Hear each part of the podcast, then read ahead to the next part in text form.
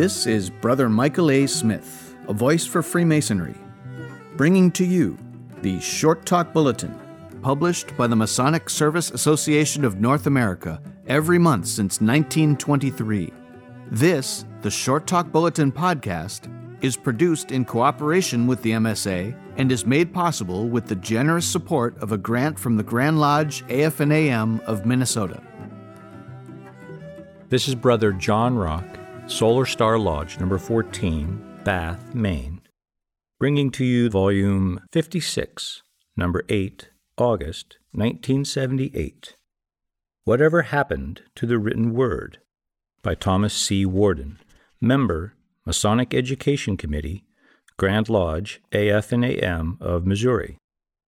Brother Warden delivered this timely speech at the Midwest Conference on Masonic Education at Dearborn, Michigan in May 1978. It appeared as a feature article in the summer 1978 edition of The Freemason, official publication of the Grand Lodge AF and AM of Missouri. We thank Brother Warden for permitting its use as a short talk bulletin. Scattered throughout the western plains of the United States, from Wyoming's Bighorn Mountains northward and into Saskatchewan, Canada, are huge, elaborate patterns traced out in stone. Some were built 5,000 years ago, when the Egyptian pyramids were under construction, and others were laid out as recently as 1700 years ago. Their origin and use was long a mystery. Of such is the substance of legends, some of which even attributed these stone patterns to pre Columbian members of the Masonic Lodge. Evidence now suggests that these medicine wheels, as they came to be known, were a primitive but accurate means for marking the summer solstice, the longest day. Yet, in the recorded history of the American Indian, in this century and the last, there is no mention of astronomical uses ever having been made of the skies.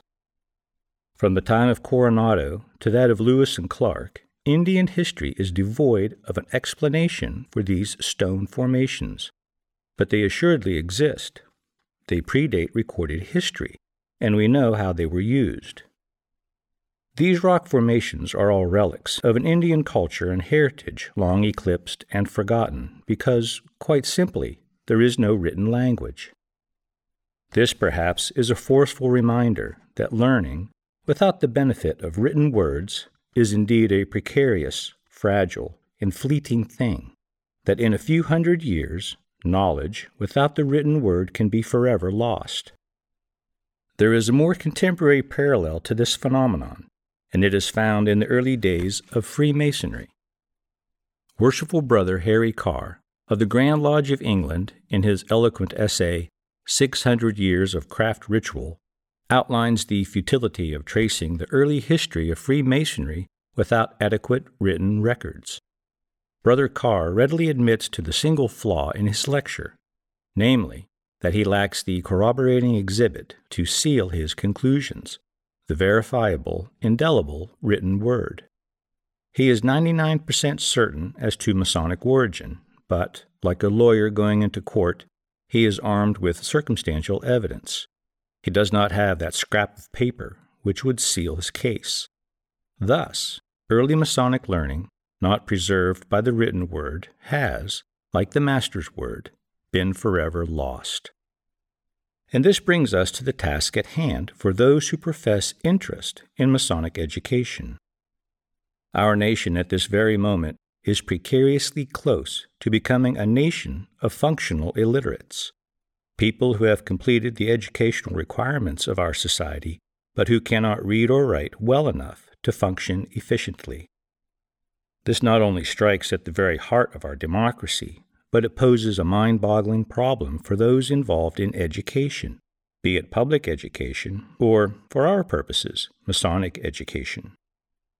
How do we impart our traditions and history, and yes, our ritual, to men who can see but cannot understand, who perhaps can write but cannot comprehend? Have no doubt about it, the destruction of our language can already be heard in lodges across the land. The sharp corners of ritual are being rounded off. How often, for instance, Do you hear the word brethren, spoken brothern? This is just one small point, to be sure, but perhaps the long range effect of all this is to be found in what we speak of in whispered words a decline in fraternal membership. Are potential members afraid to climb the steps of Freemasonry because of the barriers imposed by language? Barriers, I might add, that are raised by illiteracy? George Gallup, founder of the Gallup poll and a former teacher, is one of those expressing concern about the decline in reading and writing skills in the United States. He called the literary level a national disgrace and predicted that the decline in verbal facility could bring about a decline in the intellectual level of the nation. Grim predictions like Gallup's are based on concrete evidence. College entrance scores have declined appreciably in the past half dozen years. Instructors increasingly deplore the lower level of reading and writing skills in each new crop of college freshmen. In an attempt to raise students to a literate level, English and journalism departments are adding remedial courses in the basics grammar, punctuation, spelling, sentence structure, reading. Gallup expresses doubt that, quote, a generation raised in front of television sets will be capable of performing the intellectual feats of earlier and more literate generations. End of quote. It is disquieting, brethren, to comprehend that in the United States the median age is 28. Half of our people were born before 1950. The other half were born after.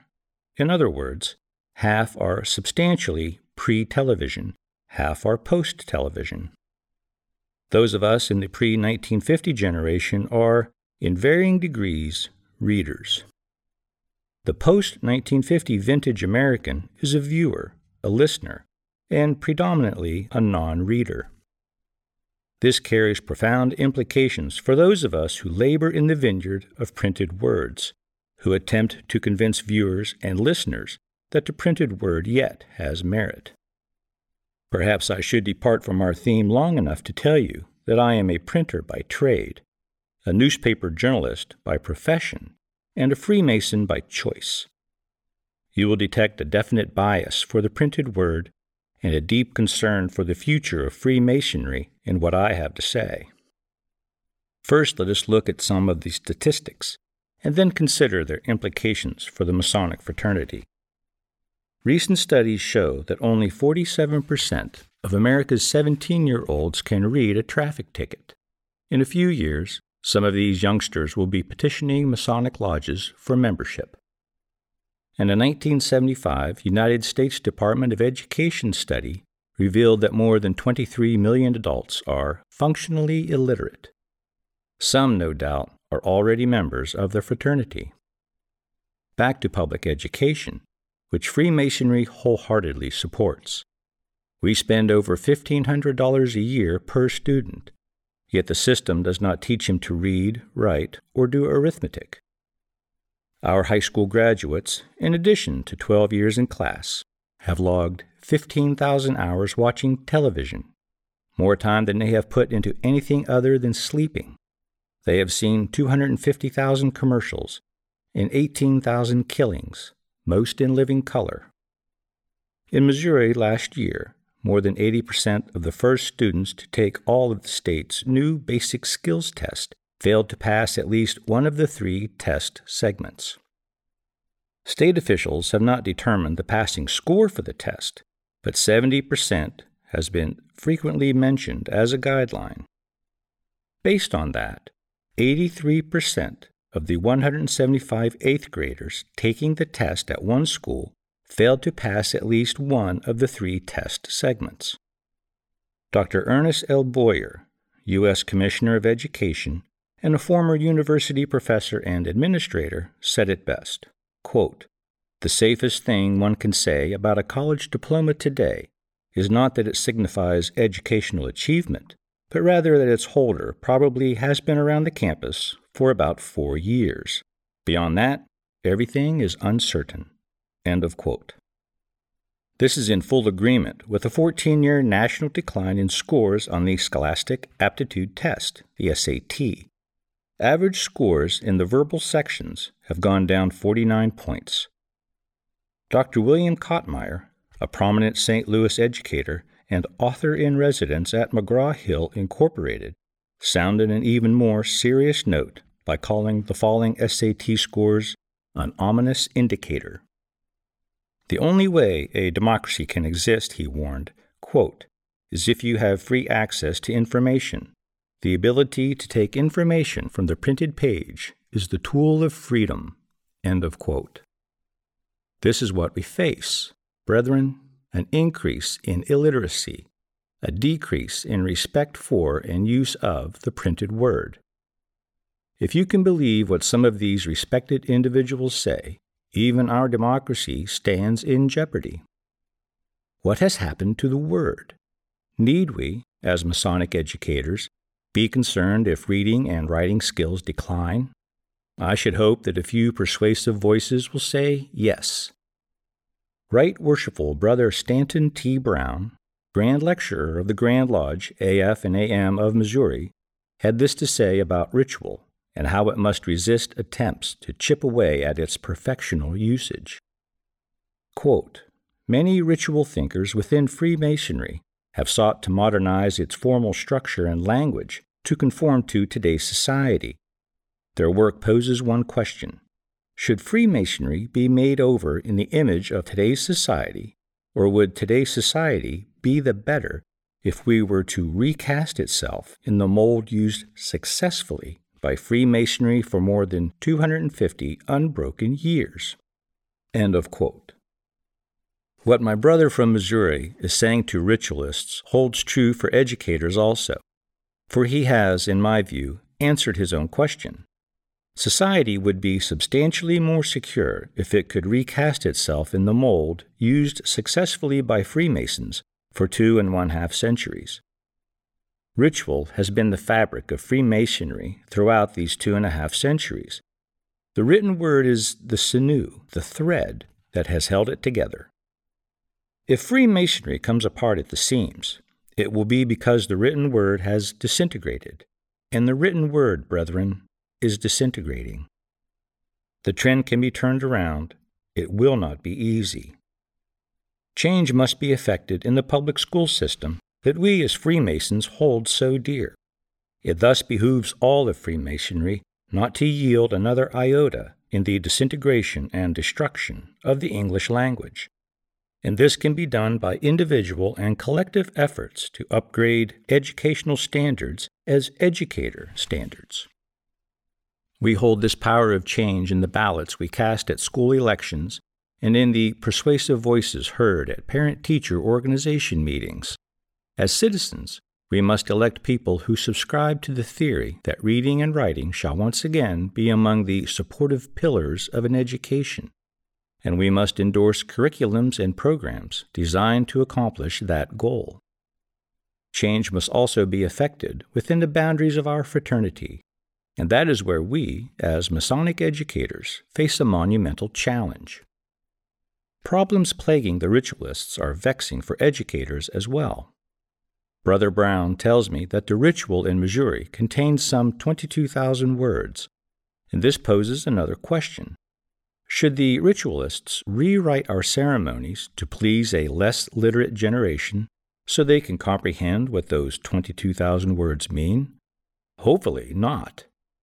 Or should we, as Masonic educators, redouble our efforts with initiates so they will be better prepared to travel the road that awaits them in the temple? Hopefully, yes. It is in this particular regard that due caution is needed. The audiovisual trend in schools has snowballed to the point that many students have permanently dilated pupils as a result of spending too much time watching slides and films. Masonic ritual relies upon mouth to ear, as does Masonic education to some extent, but the preponderance of our responsibility our Masonic tradition, heritage, history is essentially and necessarily dependent upon the written word.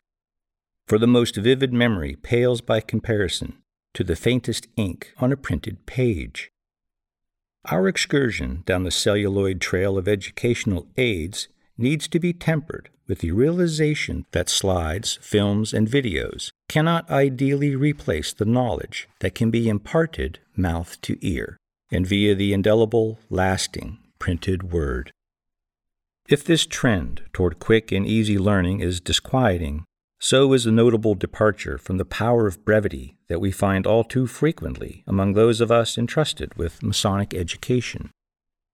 Perhaps in our eagerness, we are also boring and verbose. I have been to meetings of Masonic educators that, frankly, left me weary and wondering, weary of meaningless, meandering dialogue, and wondering how we have managed to attract members to our fraternity, if indeed we can lay claim to that accomplishment. Brother Samuel Clemens, the world knows him as Mark Twain, said it best quote, Few sinners are saved after the first 20 minutes of a sermon. If we must contend with less literate initiates as a result of an educational system gone astray, must we also frighten them by talking too much and too long about things irrelevant and of peripheral significance to the goal of preparing them for the ritual and afterwards of continuing their enlightenment? Lincoln's Gettysburg Address the Lord's Prayer, and the 23rd Psalm are three of the great literary treasures venerated by mankind, and not one of them is as long as 300 words. Never have the powers of brevity been so demonstratively illustrated as in these classics of word construction. So much is said with so few words.